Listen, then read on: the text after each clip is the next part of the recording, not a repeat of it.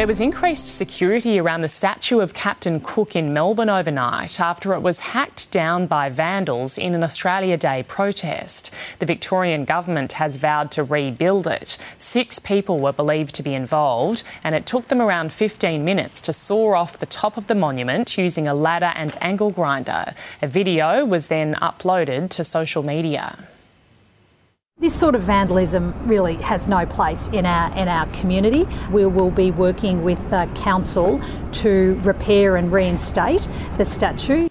Police were notified of the incident while it was happening but couldn't get there in time.